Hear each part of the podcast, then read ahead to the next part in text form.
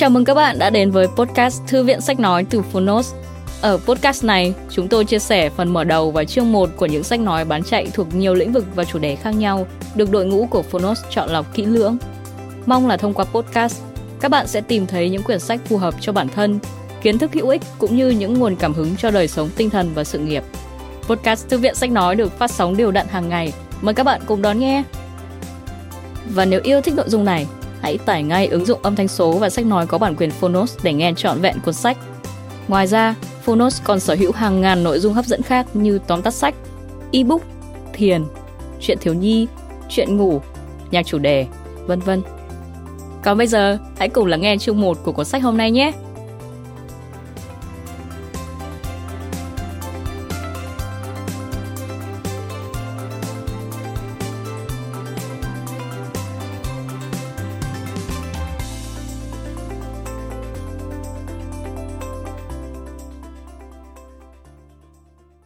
Bạn đang nghe từ Phonos. Tứ thư lãnh đạo, Thuật dụng ngôn Tác giả Hòa Nhân Người dịch Nguyễn Thị Thanh, Nguyễn Đức Anh, Phan Vũ Tuấn Anh Độc quyền tại Phonos Phiên bản sách nói được chuyển thể từ sách in theo hợp tác bản quyền giữa Phonos với công ty cổ phần sách Thái Hà.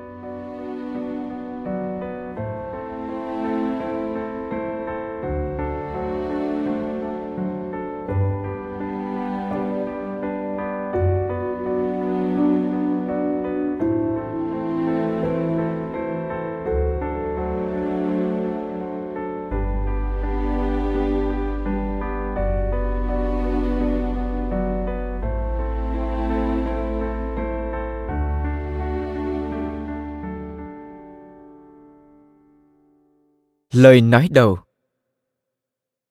Trong xã hội phát triển với một tốc độ nhanh chóng như hiện nay, quan hệ giữa con người với nhau ngày càng trở nên đan xen, phức tạp.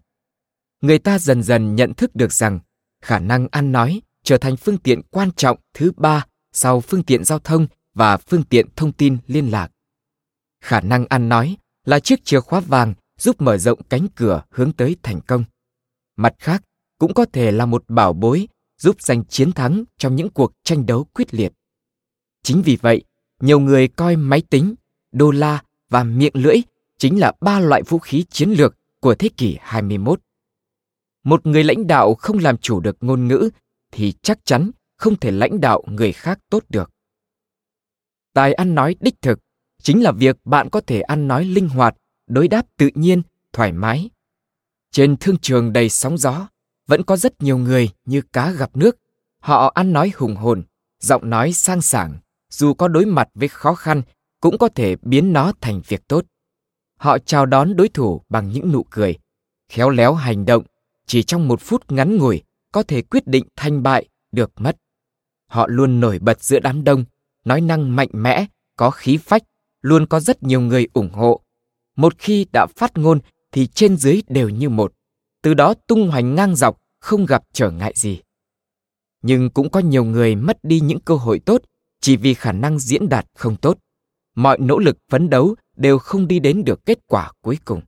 Nếu không phải do không dám nói ra ý kiến của mình, thì cũng giống như bị người khác dắt mũi vậy. Đối với những người bị người khác dắt mũi như trên, tôi muốn nói với bạn rằng, tài ăn nói không phải do trời sinh, chỉ cần bạn nghe nhiều, nói nhiều chăm chỉ luyện tập, dần dần chắc chắn sẽ có thể nói đâu chúng đó. Giống như ngọc quý từ đá mà ra, mai vàng chỉ nở khi qua đông lạnh. Tài ăn nói của một người lãnh đạo là tiêu chuẩn cơ bản nhất, trực tiếp nhất mà người khác nghĩ đến khi đánh giá năng lực và tố chất của họ. Nó cũng thể hiện khả năng giao tiếp, phong thái khi nói chuyện của một người nào đó. Một người lãnh đạo không thể tách rời khả năng ăn nói khi mới gặp một người bạn mới quen, cần có tài ăn nói xã giao. Khi giáp mặt với đối thủ, rất cần tài hùng biện sắc sảo. Khi hợp tác, tất phải cần đến thương lượng, đàm phán. Khi khích lệ cấp dưới, cần phải biết cách cổ vũ, động viên. Một người lãnh đạo khi chủ trì cuộc họp, một lời nói dứt khoát trong chốc lát, có thể dẹp yên lòng người. Tuy vậy, khi ở nơi công cộng, lại nhất mực khiêm tốn, không một câu to tiếng. Tài ăn nói có thể coi là loại vũ khí duy nhất, bách chiến bách thắng. Vì vậy, rèn luyện khả năng ăn nói là một việc vô cùng cần thiết đối với bất cứ người lãnh đạo nào. Mời bạn xem lời giới thiệu được đính kèm trên ứng dụng. Chương 1 Hội nghị Tập hợp trí tuệ của mọi người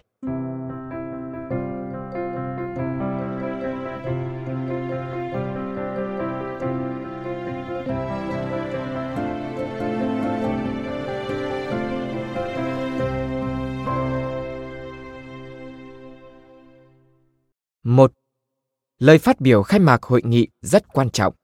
Khi phát biểu, người lãnh đạo phải tìm cách cuốn hút người nghe, chứ đừng để người nghe có cảm giác gượng ép, bắt buộc phải nghe. Hai, một hội nghị chỉ thành công khi những người tham dự đến không phải chỉ để cho có mặt, mà đến là phải tham gia suy nghĩ và đóng góp ý kiến. Ba, Hội nghị muốn diễn ra thuận lợi, đạt được kết quả như mong muốn thì vai trò của người lãnh đạo hay người chủ trì rất quan trọng. 4. Một bài phát biểu kết thúc hội nghị tốt sẽ giúp những người tham gia hiểu rõ và nắm bắt cụ thể tinh thần của hội nghị, giúp việc quán triệt thực hiện trở nên dễ dàng hơn. Cần chuẩn bị tốt bài phát biểu đầu tiên trước cuộc họp hội nghị.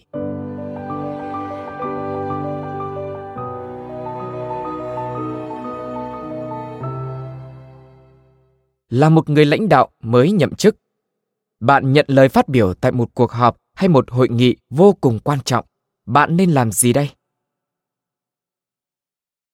Một, cần chuẩn bị tốt bài phát biểu. Bạn nên chuẩn bị trước một bài giới thiệu ở trong đầu hoặc ghi ra giấy. Như vậy, bạn có thể sắp xếp trao chuốt những ý muốn nói, sau đó dùng sức hấp dẫn của riêng mình để đưa nó đến với tất cả người nghe. 2. Cần cẩn thận gọt rũa tỉ mỉ đề cương cho bài nói.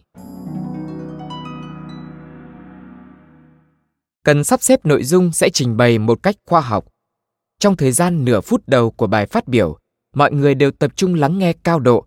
Vì vậy, bạn nên tận dụng khoảng thời gian này để nói về những vấn đề chính mà mình sẽ đề cập trong bài phát biểu nhưng không nên nói trước về nội dung mà chỉ đi vào nội dung khi nói xong chủ đề. Ví dụ, kính thưa toàn thể hội nghị, ngày hôm nay chủ đề tôi muốn nói đó là làm thế nào để lên kế hoạch cho một ngày làm việc. Tôi sẽ phân tích qua bốn luận điểm chính như sau. Một là những công việc đột xuất mà bạn không thể lên kế hoạch trước. Hai là những công việc phải điều chỉnh. Ba là những công việc có thể chủ động. Bốn là những công việc có thể đưa vào kế hoạch. Trước hết, tôi xin đi vào vấn đề thứ nhất. Kiểu mở đầu đơn giản như thế này có thể dùng đi dùng lại cho bất kỳ bài diễn thuyết hoặc phát biểu nào, giúp tăng sự tập trung chú ý của người nghe trong khoảng thời gian đầu, từ đó khơi gợi để họ tập trung trong cả bài phát biểu. 3. Cần điều chỉnh ngữ khí khi phát biểu. Ấn tượng đầu tiên của người nghe là vô cùng quan trọng. Vì vậy, ngay từ phần mở đầu trước khi phát biểu, người lãnh đạo phải giới thiệu về mình thật hấp dẫn. Có nhiều người lãnh đạo rất kín đáo, thậm chí tỏ ra vô cùng khiêm tốn. Điều này cũng có cái bất lợi là mọi người sẽ rất khó thấy được khả năng của anh ta.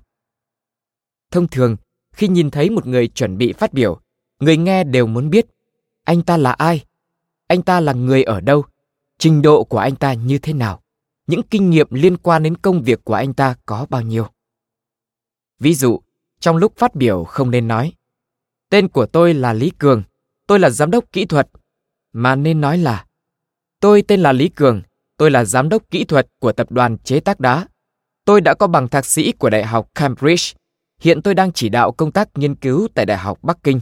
Tôi đã có 14 năm kinh nghiệm trong ngành công nghiệp này, chịu trách nhiệm chế tác đá trong bộ phận kỹ thuật lớn nhất của thành phố là một người lãnh đạo mỗi khi phát biểu bạn nên nói năng một cách tự tin chính xác ngữ điệu tích cực tốc độ ổn định đứng thẳng người ngẩng cao đầu thẳng vai không chậm rãi loạn choạng cũng đừng vội vàng hấp tấp ngoài ra Việc sử dụng những khoảng lặng khi nói chuyện cũng rất tốt. Nó mang lại cho người đối diện ấn tượng rằng bạn có một tư tưởng sâu sắc, suy nghĩ thấu đáo. Có những người lãnh đạo rất khó tránh khỏi cảm giác lo lắng ở những lần đầu khi đứng lên phát biểu. Vì vậy, họ cần phải tập luyện nhiều. Bạn cũng không nên coi việc đứng trước nhiều người phát biểu là một việc quá khó khăn.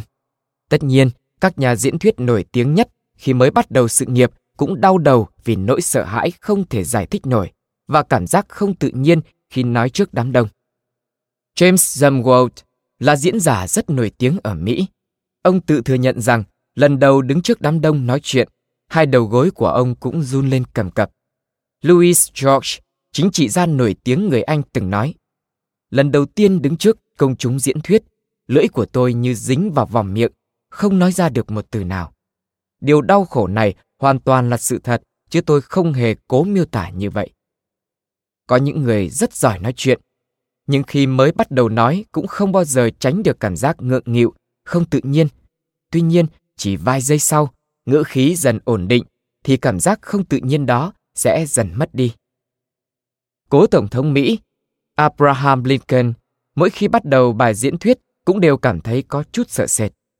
Luật sư nổi tiếng William Henry Herndon, một người bạn của Lincoln nói, mỗi khi bắt đầu, ông ấy dường như đều không biết phải làm gì cả, rất khó khăn, chật vật để có thể làm quen với từng tình huống. Việc phải vật lộn với cảm giác lo lắng, nhạy cảm đó càng làm cho ông ấy cảm thấy khó xử. Những lúc như vậy, tôi rất thông cảm với Lincoln. Mỗi khi ông ấy bắt đầu lên tiếng, tiếng nói rất khó nghe, tư thái kỳ lạ, mặt mũi nhăn nhó. Động tác cũng rất khó hiểu. Có vẻ như mọi thứ với ông ấy đều rất khó khăn vậy. May mà những biểu hiện này chỉ diễn ra trong chốc lát. Một lúc sau, ông ấy chấn tĩnh lại. Khi đó mới thật sự bắt đầu được. Có thể bạn và Lincoln cũng giống nhau ở điểm này. Chỉ cần chấn tĩnh lại, chắc chắn bạn có thể thành công. Xin nói thêm, Abraham Lincoln, sinh năm 1809, mất năm 1865, Tổng thống thứ 16 của Hoa Kỳ. Các kỹ năng nói chuyện khi chủ trì cuộc họp, hội nghị, hội thảo.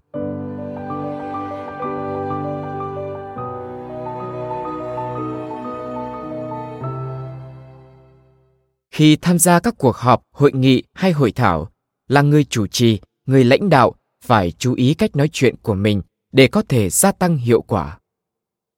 Chúng tôi sẽ đưa ra một vài ví dụ cho những tình huống như thế này. Một, Khi khai mạc cuộc họp, hội nghị.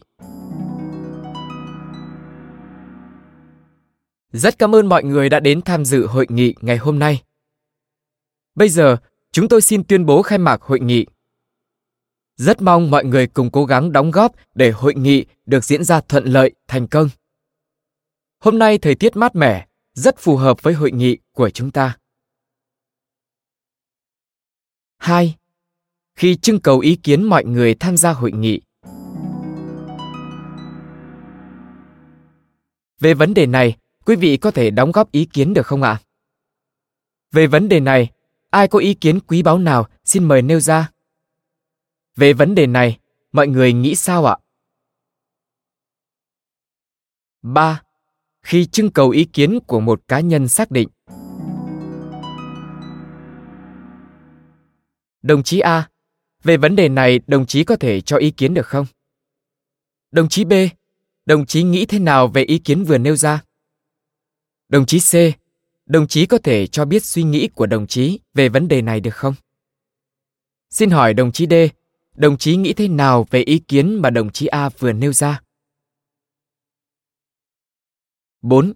Khi mọi người không nhiệt tình đóng góp ý kiến. Cách đây không lâu, có xảy ra một sự việc như thế này. Nêu chủ đề nói chuyện gây hứng thú cho người nghe. Mọi người có suy nghĩ gì về chuyện này? Về đề nghị này, mọi người tán thành chưa ạ? Có ai có ý kiến phản bác gì không? Sau khi hỏi câu hỏi trên, nếu câu trả lời là tán thành hay phản đối, hãy hỏi tiếp. Vì sao mọi người tán thành hoặc phản đối đề nghị này? Có một việc rất bất ngờ là kích thích trí tò mò của người nghe. Về việc này, đồng chí X có suy nghĩ thế nào? Cảm ơn mọi người đã đóng góp rất nhiều ý kiến quý báu. 5. Khi những ý kiến đi quá xa chủ đề bàn luận. Rất xin lỗi, mong đồng chí hãy làm rõ hơn ý kiến của đồng chí liên quan đến vấn đề này được không? Ý của đồng chí là thời gian của chúng ta không có nhiều, có lẽ chúng ta phải kết thúc ở đây. Bằng những cách như vậy, bạn có thể vận dụng kỹ năng của mình để dẫn dắt cuộc họp, hội nghị đến một kết quả mà bạn mong muốn. Không ngừng nâng cao khả năng diễn thuyết.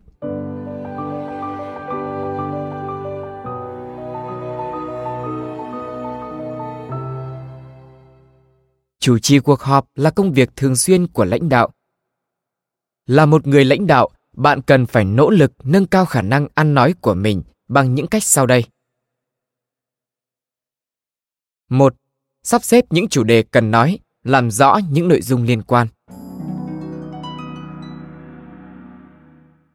Khi có nhiều nội dung phải trình bày, bạn cần sắp xếp rõ vấn đề nào là chính, vấn đề nào là phụ.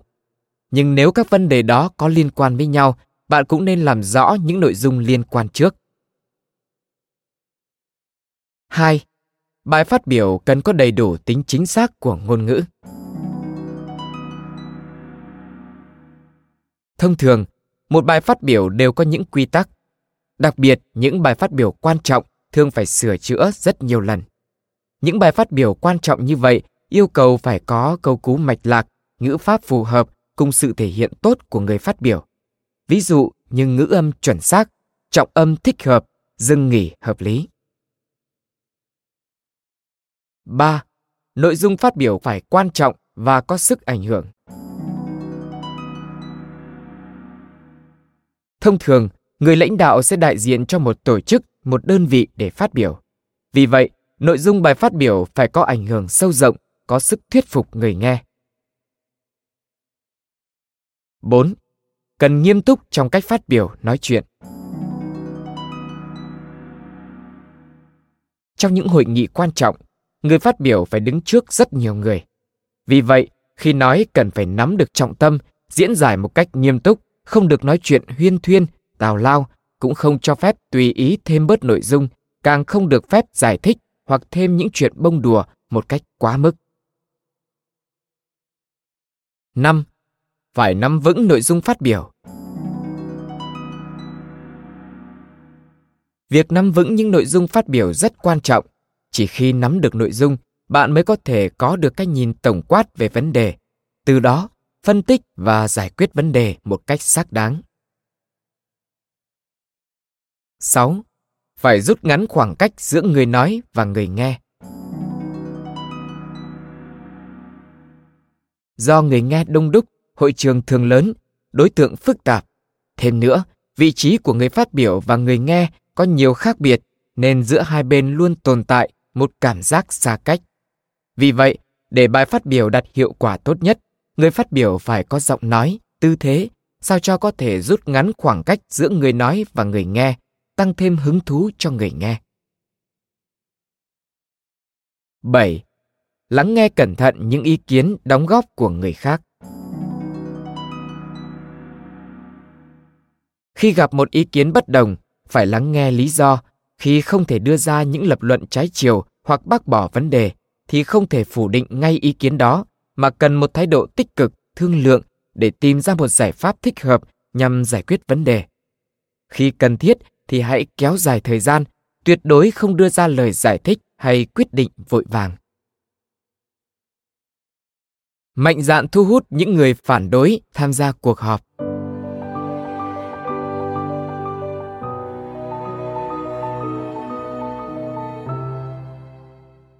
Trong một cuộc họp bình thường, nếu tên bạn không có trong danh sách những người tham dự, hẳn bạn có cảm giác như mình bị gạt ra ngoài, đặc biệt là những người có lòng tự trọng cao. Gặp phải tình huống này, kể cả một người bình thường cũng có thể có phản ứng rất mạnh. Đối với những người bất mãn, đầu tiên cứ để anh ta tham gia vào cuộc họp, như vậy mới có thể làm giảm bớt sự bất mãn của người đó. Ở đây có thể phân ra thành hai nhóm như sau. Nhóm đầu tiên do một người trưởng thành quyết định, Nhóm này thuộc loại độc đoán. Nhóm còn lại thì mọi thành viên đều có cơ hội đưa ra ý kiến. Mọi người đều xác định cùng làm việc tích cực vì mục đích chung. Nhóm này thuộc loại dân chủ. Vậy cuối cùng, nhóm nào sẽ mang lại hiệu quả công việc tốt nhất? Tuy rằng trong khoảng thời gian ngắn, nhóm độc đoán có thể có kết quả khá tốt, nhưng nhìn về tổng thể, thành quả mà nhóm dân chủ đạt được lại lớn hơn nhiều. Có một nhà lãnh đạo đã từng nói, trong nhóm của tôi, mỗi khi đưa ra một quyết định nào đó, nhất định phải họp tất cả các thành viên lại cùng thảo luận, đặc biệt là những người có sự bất mãn thì càng phải thông báo để họ có mặt, phải hỏi ý kiến của họ rồi mới ra quyết định. Dù cho làm như vậy cũng không thể làm mất hẳn sự bất mãn trong suy nghĩ của họ, nhưng ít nhất cũng làm họ phải tôn trọng quyết định đã được đưa ra sau khi lấy ý kiến của tất cả mọi người. Đây là một nước cờ để đả thông tư tưởng mọi người. Việc này có thể làm cho đối phương cảm thấy được tôn trọng. Khi mời họ tham gia vào các cuộc họp mang tính chất quan trọng, có thể làm giảm đi sự bất mãn trong tâm lý. Cố gắng để khi vừa bắt đầu, người ta đã phải công nhận mình.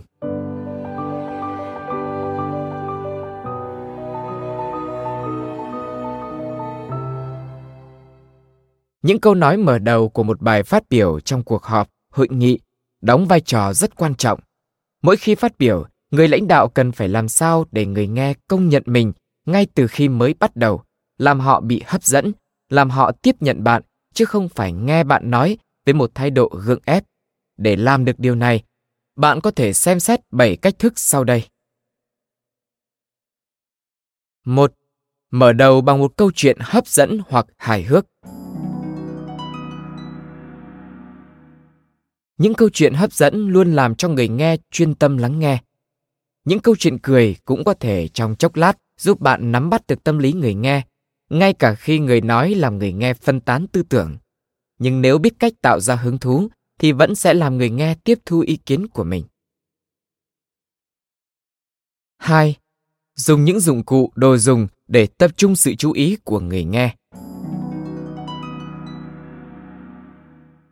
Nếu người nói lấy ra một bức tranh hay một đồ vật liên quan đến chủ đề nói chuyện làm đạo cụ thì sẽ rất hấp dẫn người nghe.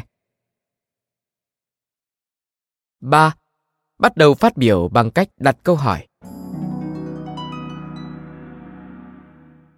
Những câu hỏi đặt ra cần có sự liên quan, gắn bó với cuộc sống của người nghe, không nên quá đơn giản, cần phải dẫn dắt người nghe, gợi suy nghĩ của họ. Điều này có thể tạo ra sự háo hức hồi hộp cho người nghe bởi ai cũng có tính tò mò, mong muốn được biết mọi thứ. Vì vậy, khi mở đầu bằng cách này, có thể phải cần đến một chút tin tức nội bộ. Chắc chắn, đây là một trong những cách thu hút sự chú ý của mọi người hiệu quả nhất. 4. Bắt đầu bài phát biểu bằng cách đề cập đến những lợi ích thiết thân của người nghe. Một người lãnh đạo có kinh nghiệm luôn biết làm cho bài phát biểu của mình gắn với những lợi ích thiết thân của người nghe. Cho dù có hơi gượng ép một chút, nhưng nhiều khi vẫn phải nói vòng vo, gián tiếp để thu hút người nghe khi mới bắt đầu nói. Khi người nghe có hứng thú rồi thì mới nói vào chủ đề chính. 5.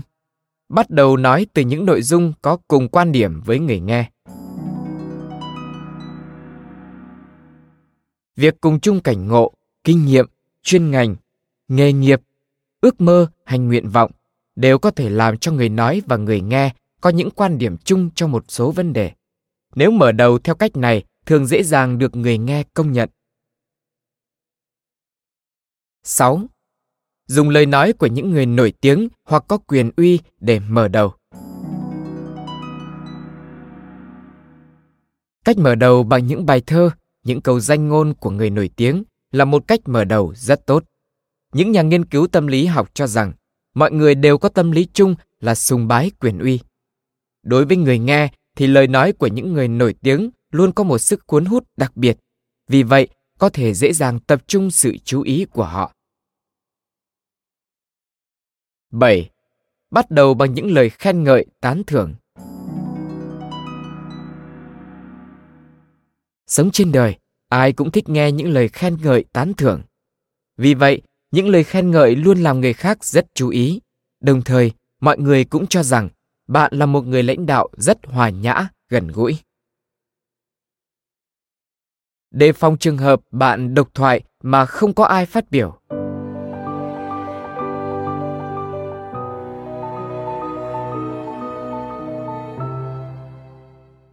Có một vị bộ trưởng rất xuất sắc, được sự tín nhiệm của nhiều người. Vị bộ trưởng này mỗi khi vào văn phòng, mọi người trong phòng đều im phăng phắc. Ở nơi làm việc, chuyện ngồi lê đôi mách không có gì là hay ho, nhưng làm việc trong không khí tĩnh mịch cũng không tốt cho công việc. Khi chủ trì các cuộc họp, suốt buổi họp chỉ có một mình ông ta độc thoại, vì vậy ông thường trách không ai chịu nói gì cả. Nhưng mỗi khi ông thứ trưởng chủ trì cuộc họp thì mọi nhân viên đều rất nhiệt tình đóng góp ý kiến và cuộc họp đó thường xuyên bị vượt quá thời gian định trước. Trường hợp của vị bộ trưởng là do ông ta luôn nói một mình, không ngừng nghỉ, làm cho những người khác không thể cắt ngang. Vị bộ trưởng này lo lắng, nếu mình không nói thì cuộc họp không thể tiếp tục được. Vì vậy, ông ta ra sức nói không ngừng. Nhưng thực tế, ông không nhận ra rằng bởi vì mình nói quá nhiều nên cuộc họp không thể tiến hành thuận lợi được. Những sai lầm tương tự như vậy có thể tránh được bằng cách chú ý quan sát nhân viên hoặc cải thiện dần dần từng bước một. Đồng thời, bạn cũng cần biết rằng nhân viên lúc nào cũng quan sát bạn. Bởi vì lãnh đạo chỉ có một, mà nhân viên ít nhất cũng có vài người. Nên thay vì để một loạt nhân viên quan sát một người, chi bằng để họ quan sát lẫn nhau, chắc chắn hiệu quả sẽ cao hơn. Nếu muốn kiểm soát sự quan sát của nhân viên dành cho mình, người lãnh đạo phải chú ý thần thái, biểu cảm, cử chỉ của mình. Nếu thể hiện quá mức, tất sẽ dẫn đến tác dụng ngược lại. Vì vậy, bạn cần phải hiểu rõ bản thân. Ngoài ra, lúc nào cũng phải chú ý xem mình có thể trở thành hình mẫu cho nhân viên cấp dưới hay không. Nếu nhân viên cố ý tránh cái nhìn của bạn, thì bạn cần xem xét lại bản thân xem mình có quá nghiêm khắc không. Nếu bạn gần gũi, thân thiết thì nhân viên không thể cố ý tránh bạn. Nhưng ngược lại, họ cũng có thể sẽ quen dần với sự dễ dãi. Vì vậy, bạn cần phải vừa cứng rắn, vừa mềm mỏng. Đối với những công việc quan trọng trong công ty, cần phải truyền đạt chính xác cho nhân viên. Nhất định người lãnh đạo phải dùng ngôn từ, biểu cảm một cách nghiêm túc. Nếu nói với nhân viên về những công việc cấp bách mà lại có thái độ cười đùa không nghiêm túc thì chắc chắn không thể có hiệu quả gì. Tuy nhiên, khi lâm vào một nguy cơ mà không thể đảo ngược tình thế, hay khi vấp phải một tổn thương lớn, bạn nên suy nghĩ cẩn thận xem có nên nói với nhân viên với thái độ quá nghiêm trọng hay không. Bởi vì cách đó có thể rất có ích, nhưng cũng có thể làm cho nhân viên cảm thấy tuyệt vọng. Huy động sự nhiệt tình của tất cả những người tham gia.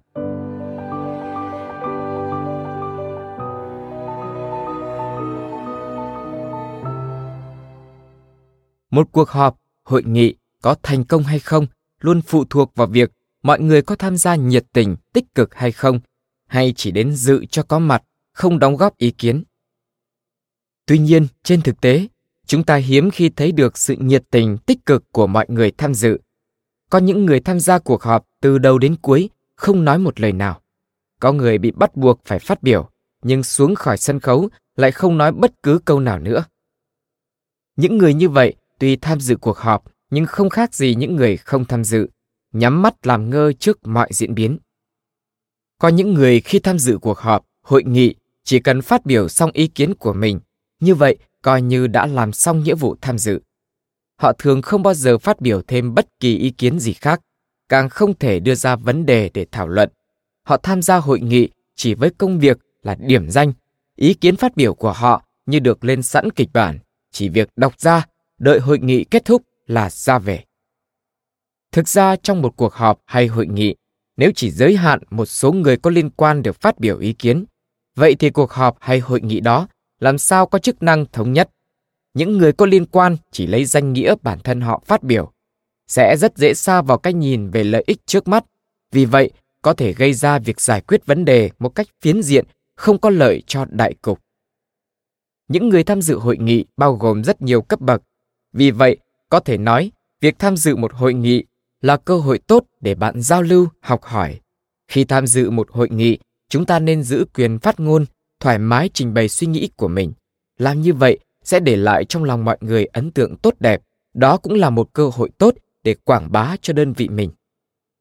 Tất nhiên, khi phát biểu trước hội nghị, chúng ta không nên nói dài dòng, cũng không nên hiếu thắng đến mức độc chiếm quyền phát biểu. Bạn không nên phát biểu khi những người có địa vị cao hơn chưa phát biểu. Cũng đừng nên ngắt lời của người khác. Nếu bạn không làm được những điều trên thì dù bạn có tài ăn nói thế nào cũng sẽ bị người khác coi thường. Hãy luôn nhớ rằng khi nào cần phát biểu, hãy phát biểu. Phát biểu tại hội nghị cần có chừng mực.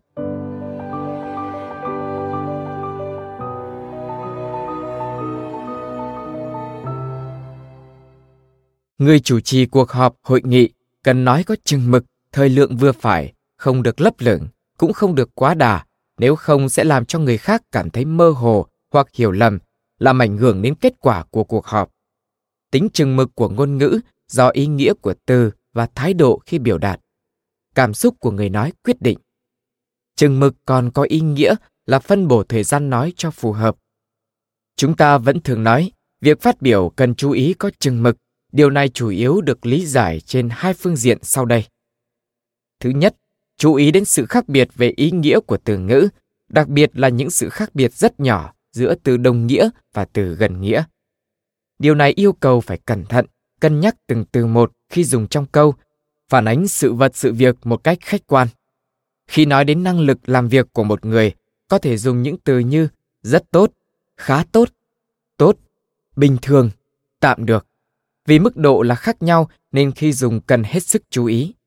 Ví dụ khác, khi nói đến việc một người đạt được thành tích gì đó, có thể dùng những từ thành tích, thành quả, thành tựu. Nhưng mức độ của những từ này cũng không giống nhau, nên cũng phải tùy tình huống để sử dụng, không được sử dụng tùy tiện. Người lãnh đạo khi phê bình cấp dưới trong cuộc họp càng phải có chừng mực, không thể ba hoa, tùy tiện, nghĩ sao nói vậy. Giả sử cấp dưới mắc phải một lỗi không nghiêm trọng lắm. Nếu như phê bình quá gay gắt, nặng nề sẽ khiến việc bé xé ra to. Bản thân mình không vui mà mọi người cũng không vừa ý, thậm chí làm ảnh hưởng đến công việc chung. Nếu như đó là một tổn thất tương đối lớn mà phê bình lại quá nhẹ nhàng, nói qua loa đại khái thì không đạt được mục đích nhắc nhở, đồng thời cũng làm mọi người cảm thấy không phục. Tất nhiên, nếu không phân rõ trắng đen, trái phải thì không thể phân tích cụ thể, không thuyết phục được mọi người, nhưng nếu quá cứng rắn, phê bình quá mức thì cũng không có hiệu quả tốt. Thứ hai, chú ý đến sự khác biệt trong thái độ và ngữ điệu. Trọng lượng lời nói và hiệu quả của việc nói năng nhẹ nhàng hay nghiêm nghị, dứt khoát là rất khác nhau. Chúng ta phê bình người khác vì muốn làm rõ vấn đề, làm rõ trách nhiệm, phân tích nguyên nhân nhằm đi đến mục đích giáo dục. Khi phê bình, cần phải chỉ ra tính quan trọng của vấn đề, phê bình một cách nghiêm túc nhưng không nhất thiết phải cao giọng, to tiếng. Người ta vẫn thường nói, to tiếng chưa chắc đã đúng, từ ngữ chua ngoa, thái độ thô bạo, thậm chí nói lời làm tổn thương người khác. Châm biếm, chế giễu người khác, chắc chắn sẽ dẫn đến mâu thuẫn với đối phương, không thể giúp giải quyết vấn đề. Vì vậy, người lãnh đạo mỗi khi phát biểu, cho dù là yêu cầu, phân công công việc hay phê bình người khác đều phải chú ý ngữ điệu và thái độ của mình để tránh dẫn đến hiểu lầm, phản cảm cho người khác. Làm tốt vai trò của người đứng mũi chịu sào.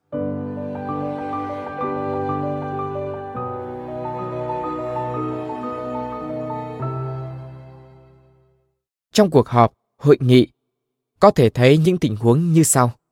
Có những lúc ý kiến của tất cả mọi người tương đối tập trung nhưng người chủ trì lại không thể tổng kết lại, khiến mọi người tiếp tục bàn luận vấn đề khác. Đôi khi, tất cả đều im lặng không nói, làm không khí đóng băng, thời gian trôi đi lãng phí. Hay khi thảo luận một vấn đề nào đó, có người nói vòng vo, càng nói càng xa chủ đề. Hoặc đôi lúc mọi người lại tranh luận không ngừng về một vấn đề, không ai chịu ai. Những hiện tượng trên đều ảnh hưởng không tốt đến cuộc hội họp, hội nghị. Người chủ trì cuộc họp cần phải biết cách kiểm soát cuộc họp đó một cách linh hoạt để tránh gặp phải những tình huống như vừa rồi.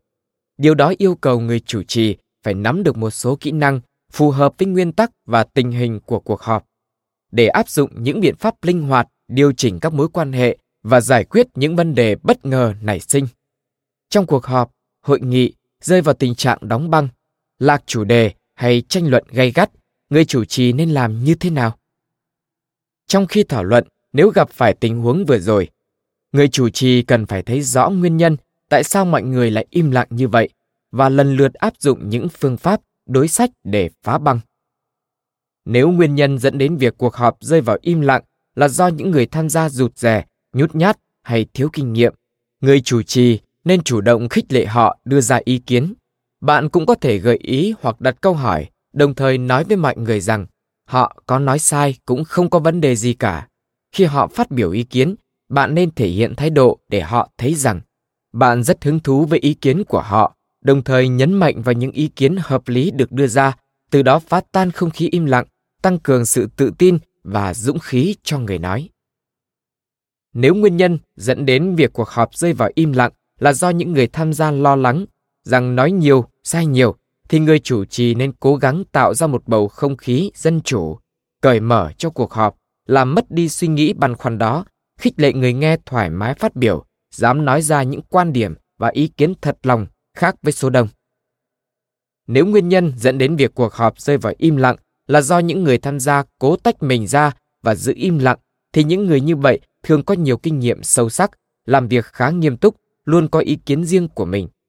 Một mặt, họ muốn thể hiện mình, nhưng một mặt cũng tự đặt mình trên một vị trí cao hơn bình thường. Đối với những người như vậy, người chủ trì nên tôn trọng, khích lệ, làm cho họ cảm thấy ý kiến của mình là vô cùng quan trọng. Ví dụ, ông Trương, ông là chuyên gia trong lĩnh vực này, mọi người đều rất muốn biết quan điểm của ông. Như vậy, ông Trương vừa được tôn trọng, đề cao, vừa được khích lệ nên khó có thể trốn tránh được. Nếu cuộc họp rơi vào im lặng là do có những cá nhân bất đồng chính kiến hay có tư tưởng đối địch, thì người chủ trì nên chủ động hỏi những người này bằng ngữ khí thân thiện, xuất phát từ tinh thần đoàn kết để họ thay đổi thái độ, đồng thời có thái độ trọng thị đối với ý kiến của họ, làm cho họ có thể nói ra những suy nghĩ thật trong lòng. Nếu cuộc họp rơi vào im lặng là do mọi người không ai muốn là người đầu tiên phát biểu, người chủ trì có thể dùng những câu nói hài hước, hóm hỉnh để mở ra những vấn đề người nghe có thể phát biểu, hay cũng có thể mời những người có tính cách hướng ngoại, bạo dạn, có kinh nghiệm phong phú phát biểu trước để kích thích tính tích cực của mọi người, từ đó làm cho không khí cuộc họp nóng lên. Ví dụ, có thể nói, Ông Trần, ông đã chuẩn bị kỹ phần phát biểu rồi nhỉ? Mọi người đều đang mong được nghe ý kiến của ông. Ông phát biểu trước đi. Vạn sự khởi đầu nan, chỉ cần có người mở đầu thì tất cả những người sau sẽ làm theo thôi. Trong khi thảo luận về vấn đề gì đó, cũng có thể gặp những người phát biểu không ngừng nhưng nói lạc chủ đề chính.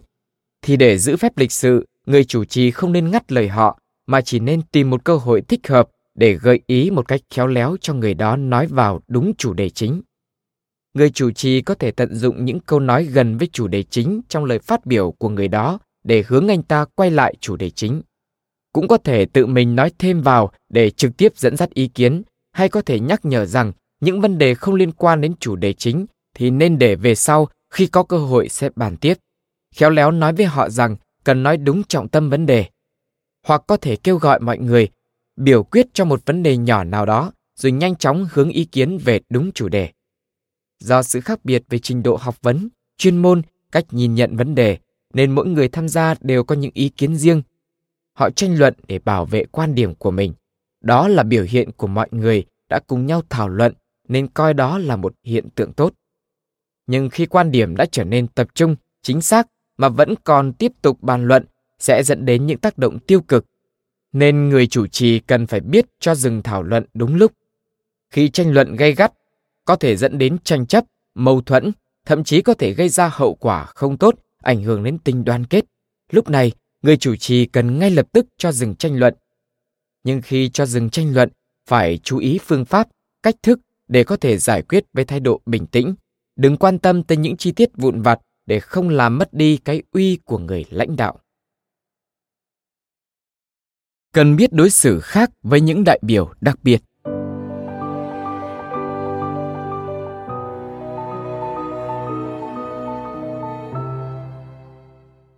là người lãnh đạo và người chủ trì một cuộc họp, hội nghị, đối với những người nói không ngừng hay không nói một lời, những người thích tranh luận mọi vấn đề hay nói lan man, lạc chủ đề, thì cần phải làm như thế nào?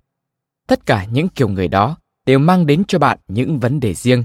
Có lẽ nên bàn lần lượt từng kiểu mới có thể giúp ích cho bạn được. Một, những người luôn thao thao bất tuyệt. Có những người nói rất nhiều, dường như họ tranh thủ mỗi khi có cuộc họp là nói không ngừng. Nếu bạn biết trước những người như vậy, hãy sắp xếp anh ta ngồi bên phải hay bên trái mình. Như vậy, bạn có thể tránh nhìn thấy khi anh ta đang nói. Khi anh ta nói, hãy cho anh ta một khoảng thời gian thích hợp, sau đó có thể ngắt lời bằng cách Mấy điểm anh đề xuất đều rất chuẩn xác, giờ thì cho tôi nghe ý kiến của những người khác xem sao. Nếu như vẫn không có tác dụng thì bạn hãy giới hạn thời gian, ví dụ mỗi người phát biểu chỉ được nói trong 2 phút. 2. Những người không nói nửa lời. Có một số người bản tính rụt rè, nhút nhát, mỗi khi đứng trước đám đông phát biểu thì lưỡi như bị cứng lại. Bạn không nên hỏi họ những câu hỏi trực tiếp, khó trả lời, làm họ cảm thấy khó xử, mà nên hỏi những câu mà theo bạn họ dễ trả lời. Ví dụ câu hỏi liên quan đến công việc, gia đình của họ hay cách họ giải quyết một vấn đề đặc biệt nào đó. Mỗi khi có cơ hội, bạn nên biểu dương, khích lệ, giúp họ khắc phục tâm lý bất an mỗi khi đứng lên phát biểu ý kiến. 3. Những người nói chuyện riêng Khi có người nói chuyện riêng làm ảnh hưởng đến cuộc họp, bạn nên xử lý như thế nào? Cách tốt nhất là không để ý đến anh ta. Nếu họ nói chuyện to đến mức bạn buộc phải ngăn lại, bạn có thể ngắt lời họ bằng cách trực tiếp đặt câu hỏi cho những người đó, hoặc có thể dừng nói cho đến khi họ trật tự mới tiếp tục. Nếu làm như vậy vẫn không có tác dụng, bạn có thể nói thẳng với họ. Nếu các bạn có vấn đề gì muốn nói, đề nghị nói cho mọi người cùng biết để mọi người có thể tham gia trao đổi. Ngoài ra, nếu muốn họ dừng lại, bạn hãy mời họ tổng kết lại một vài ý kiến trước đó, rồi đánh giá tính khả thi của những phương án đó. Cách làm này sẽ buộc họ phải chú ý vào nội dung cuộc họp, hội nghị. 4. Những người tranh luận không ngừng nghỉ. Những người mà chuyện gì cũng muốn tranh luận có thể làm hỏng một cuộc họp, hội nghị. Bạn cần có nhiều biện pháp để đối phó với những người như thế này. Nếu có thể, bạn hãy cố gắng tìm hiểu lý do tại sao họ luôn muốn gây khó dễ như vậy. Khi bạn đã tìm ra nguyên nhân thì mọi việc coi như đã được giải quyết. Bạn đừng phê bình làm họ cảm thấy khó xử, mà hãy coi việc họ bình luận, chất vấn là một thói quen bình thường. Nếu có thể, hãy nhắc lại ý kiến của họ để cho họ thấy bạn đã tiếp nhận ý kiến đó. Nếu bạn không thể khống chế được những người này thì hãy đưa những câu hỏi của họ cho tất cả mọi người cùng bàn luận. Làm như vậy, bạn không cần phải gây thêm áp lực gì, cũng khiến họ cảm thấy mình đang gây khó chịu cho người khác như thế nào. Điều đó có thể khiến họ ngồi yên. Nếu vẫn không có tác dụng, thì bạn nên xem xét lần sau có nên mời những người này tham dự cuộc họp, hội nghị nữa không. 5. Những người nói xa xôi, lạc đề. Trong cuộc họp, hội nghị, thường xảy ra hiện tượng nói lạc đề, thậm chí người chủ trì giỏi nhất cũng phải tìm cách để ngăn chặn. Hiện tượng này nếu xảy ra nhiều lần sẽ làm cho cuộc họp đi theo chiều hướng khác với dự tính, gây ra lãng phí thời gian. Là người chủ trì, trách nhiệm của bạn là dẫn dắt cuộc họp đi theo quỹ đạo định sẵn. Bạn có thể áp dụng những biện pháp sau đây. Bạn có thể nói, đây là một ý kiến rất thú vị, nhưng có phù hợp với vấn đề thảo luận của chúng ta không ạ? Khi bạn nói như vậy, có thể khiến người đó cảm thấy ý kiến của họ lạc đề, cần phải quay lại chủ đề chính. Hoặc bạn có thể từng bước kết hợp ý kiến lạc đề đó với chủ đề hiện đang bàn luận, dẫn dắt mọi người trở về vấn đề chính. Nếu không có tác dụng, bạn hãy tạm tổng kết những nội dung đã nêu ra tính đến lúc đó. Điều này có thể chỉnh hướng các ý kiến, tập trung sự chú ý của mọi người quay trở lại với chủ đề chính. Dẫn dắt cuộc họp, hội nghị diễn ra thuận lợi.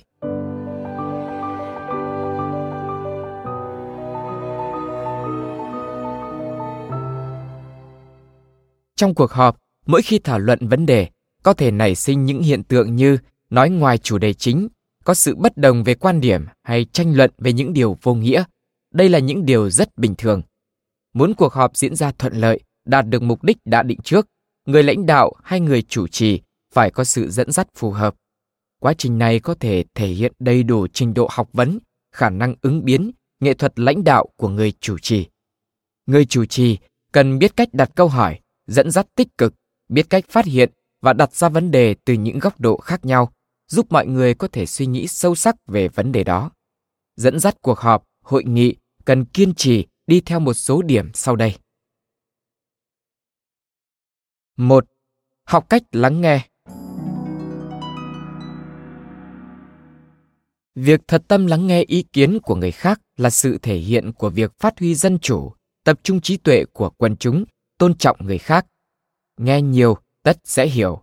Người chủ trì nên tạo điều kiện cho mọi người phát biểu ý kiến, dù đó là những ý kiến chối tai, những điều ca cẩm cũng phải để họ nói hết, không được tự tiện ngắt lời người khác, trừ khi ý kiến đó vừa sai vừa dài. 2.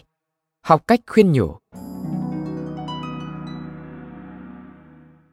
Trong nghiên cứu thảo luận vấn đề, mỗi khi ý kiến của bạn không được mọi người đồng tình, người chủ trì nên dựa vào lý luận đưa ra những luận điểm xác đáng để chứng minh cho quan điểm của mình, thuyết phục đối phương thay đổi thái độ.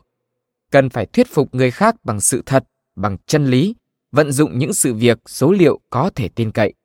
Bạn cần phải học cách tránh được việc xảy ra xung đột với người khác, không ép buộc người khác chấp nhận quan điểm của mình, càng không được khoe khoang bản thân, nên nói một cách bình tĩnh, điềm đạm, cũng đừng xúc động, lo lắng. Trong tình huống khi các ý kiến không thống nhất thì nên gác lại vấn đề, không được quyết định bừa bãi. Hãy học cách tổng hợp, chắt lọc ý kiến. Những ý kiến khác biệt chưa chắc đã sai, những ý kiến được tán đồng cũng không hẳn là luôn đúng. Người lãnh đạo cần phải biết so sánh, phân biệt, phân tích tổng hợp các ý kiến khác nhau, hình thành và hoàn thiện quan điểm của mình trên một mức mới cao hơn. Như vậy thì ngay cả những người ban đầu có quan điểm khác biệt cũng có thể nảy sinh sự đồng cảm, từ đó tiếp nhận ý kiến của bạn. Hãy nắm bắt thời gian phù hợp để phát biểu, bày tỏ thái độ. Những phát ngôn hay thái độ của người chủ trì chính là công cụ điều tiết tiến trình của một cuộc họp, hội nghị, cũng là một yếu tố quan trọng có thể quyết định sự thành bại của cuộc họp, hội nghị đó. Một người chủ trì có kinh nghiệm thông thường sẽ không biểu hiện thái độ một cách tùy tiện, mà chỉ sau khi nhiều người phát biểu ý kiến phù hợp với ý đồ của họ, hoặc một vài người phát biểu trái với ý của họ, thì họ mới biểu đạt thái độ hoặc nói ra quan điểm của mình một cách bình tĩnh. 3. Học cách xen vào lời nói của người khác. Người chủ trì cần phải biết cách xen vào lời nói của người khác. Một lời nói xen vào hợp lý không chỉ làm không khí cuộc họp thêm sôi nổi, thu hút được sự chú ý của người nghe, mà còn có tác dụng làm sống động, chân thực, nổi bật nét chính cho vấn đề đang bàn luận. Ngược lại, nếu bạn nói xen vào đột ngột, không đúng lúc, sẽ gây ra hậu quả như việc vẽ rắn thêm chân, phá hỏng câu chuyện. Nói xen vào là việc tận dụng ngữ cảnh người nói. Đang diễn đạt, thêm những câu từ thích hợp hướng vào nội dung người nói đang trình bày, thể hiện sự tán đồng, hưởng ứng hay phản đối, có tác dụng bổ sung, điều chỉnh không khí cuộc họp. Vì vậy, nhất định phải chọn khoảng trống có thể xen một cách thích hợp và thời gian hợp lý. Có những người lãnh đạo nói xen vào mà không chú ý chọn thời điểm thích hợp, chỉ biết mình có điều cần nói, không quan tâm có nên nói hay không, nói khi nào thì được. Làm như vậy không những không có tác dụng bổ sung mà ngược lại có thể ảnh hưởng đến lời phát biểu, làm người nói không biết nói gì. Người nghe cũng sinh ra tâm lý không hài lòng, họ sẽ nghĩ. Anh chỉ ngắt lời người khác, vậy rút cục, chúng tôi đang nghe ai nói đây? Từ đó, làm người ta có cảm giác không tôn trọng mình nữa.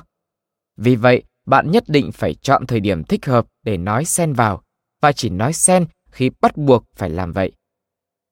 Để có thể xen vào lời của người khác, trước tiên bạn phải suy nghĩ kỹ về vấn đề đang nói.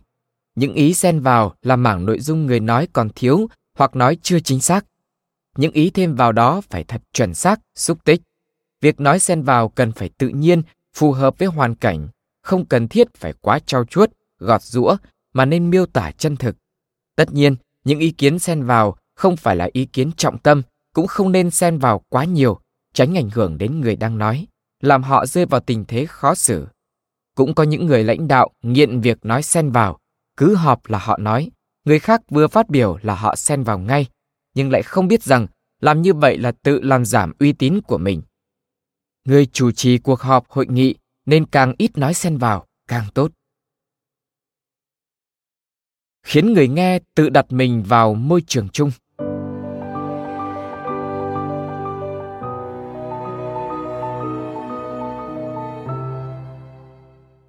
Một cuộc họp, hội nghị luôn được diễn ra trong một môi trường nào đó. Người lãnh đạo muốn chủ trì thành công cuộc họp, hội nghị, ngoài việc phải tự trang bị tư duy nhanh nhẹn, khả năng biểu đạt ngôn ngữ thông minh, khả năng ứng biến tuyệt vời, còn cần phải biết tận dụng môi trường mà người nghe đặt mình vào hoặc môi trường mà chủ đề thảo luận tạo ra. Một lần, giám đốc Trương họp với tất cả nhân viên trong đơn vị. Khi đó, hội trường khá ồn ào, tinh thần mọi người vẫn còn chưa ổn định. Giám đốc Trương liền mở đầu như sau. Có một câu chuyện thế này. Trương Phi và Quan Vũ cùng tham gia một cuộc họp tướng lĩnh do Lưu Bị tổ chức. Lúc đó, mọi người đều đang nói chuyện hỏi han nhau rất huyên náo. Lưu Bị không thể nói được gì. Trương Phi nói. Huynh, để đệ. Nói rồi, Trương Phi hét lên một tiếng. Kết quả là mọi người vẫn tiếp tục nói chuyện. Quan Vũ nói. Tiểu đệ, đệ làm như vậy không được đâu. Hãy nhìn ta này. Quan Vũ liền ngồi vào chỗ của Lưu Bị, tay vuốt râu, mắt nhìn không chớp, dường như đang suy nghĩ gì đó. Những người ngồi dưới đều cảm thấy kỳ lạ, tất cả đều im mắng trật tự. Thật ra, đây chỉ là một câu chuyện cười. Mọi người vừa nãy còn hỏi han nhau, sao giờ lại trật tự như vậy? Việc này mọi người cứ từ từ suy nghĩ sau. Còn nội dung cuộc họp ngày hôm nay là một câu chuyện sống động, xác thực, ngay lập tức thu hút sự chú ý với tất cả người nghe hội trường đi vào ổn định, trật tự rất nhanh. Một lần khác, giám đốc trường muốn phát biểu, nhưng không khí trong hội trường lại quá nghiêm trang, không phù hợp với nội dung ông định nói. Để làm cho bầu không khí bớt căng thẳng, ông đã mở đầu bằng cách như thế này. Có một người rất giỏi diễn thuyết, muốn khuấy động không khí, nên trong hội trường, ông chỉ chú ý nhìn hai người. Một người rất đẹp, khi nhìn người này có thể làm câu chuyện của bạn hấp dẫn hơn. Người thứ hai đáng chú ý là một người bất an nhất trong hội trường. Để ý người này làm câu chuyện của bạn đáng tin hơn. Tôi muốn học phương pháp này, nhưng chúng ta nhìn 100 người thì cả 100 người đều tuấn tú, đẹp trai, không thấy có ai bất an. Vậy là khó cho tôi rồi. Cách dẫn dắt câu chuyện hài hước ngay lập tức làm tinh thần của mọi người trở nên thoải mái hơn, không khí cả hội trường cũng không còn căng thẳng nữa. dẫn dắt hội nghị đi đến một cái kết tốt đẹp.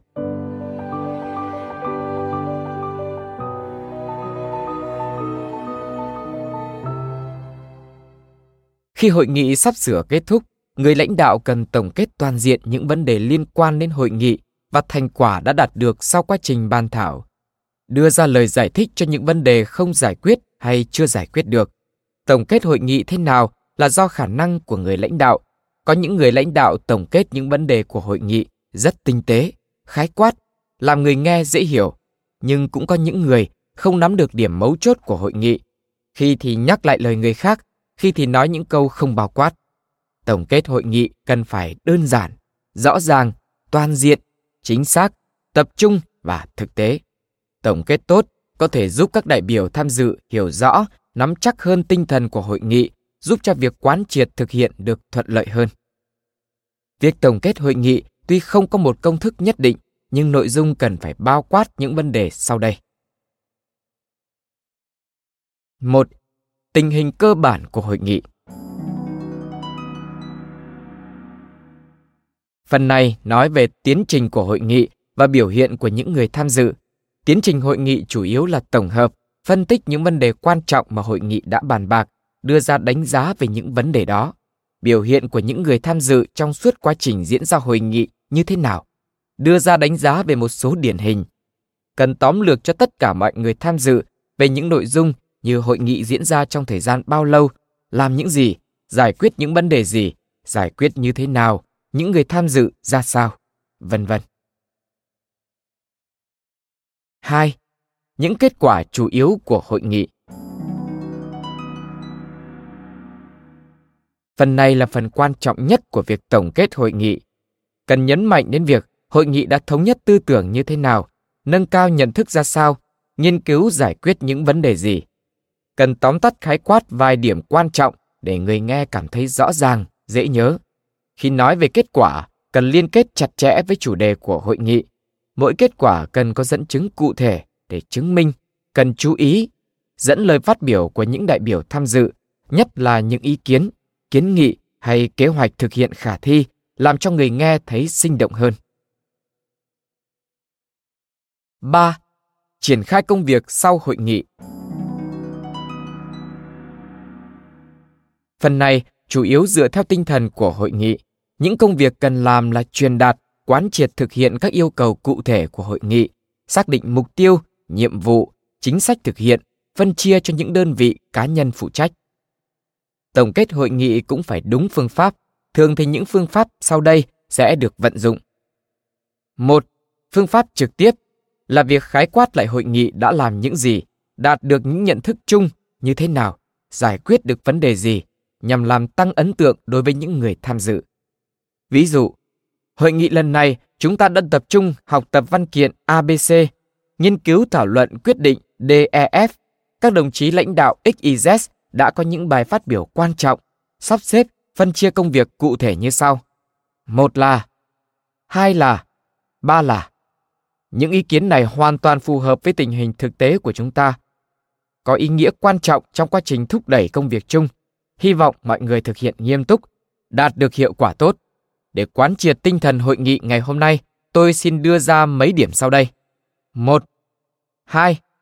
3. 2. Phương pháp quy nạp là việc khái quát tổng hợp toàn bộ nội dung hội nghị trên cơ sở bản tóm tắt cuộc họp. Ví dụ, hội nghị ngày hôm nay của chúng ta đã diễn ra thành công tốt đẹp, tập trung thảo luận các vấn đề chủ yếu sau. 1. 2. 3. Hội nghị lần này của chúng ta đã đạt được nhận thức chung trên các mặt sau đây. 1. 2. 3. Bây giờ, mọi người đã đi đến thống nhất ý kiến, đề ra phương thức cụ thể để giải quyết các vấn đề này. 3. Phương pháp cổ vũ Trong tình huống không tổng kết hội nghị, hãy nói một số câu cổ vũ tinh thần, đề ra yêu cầu, vận động mọi người nỗ lực làm việc để thực hiện mục tiêu hay hoàn thành nhiệm vụ nào đó. Việc tổng kết hội nghị tỉ mỉ hay đơn giản sẽ phụ thuộc vào yêu cầu, không khí của hội nghị, tình hình những người tham dự, thời gian diễn ra. Bạn có thể dựa vào những phương pháp giới thiệu vừa rồi để điều chỉnh, hoàn thiện, sử dụng linh hoạt trong hoàn cảnh thực tế.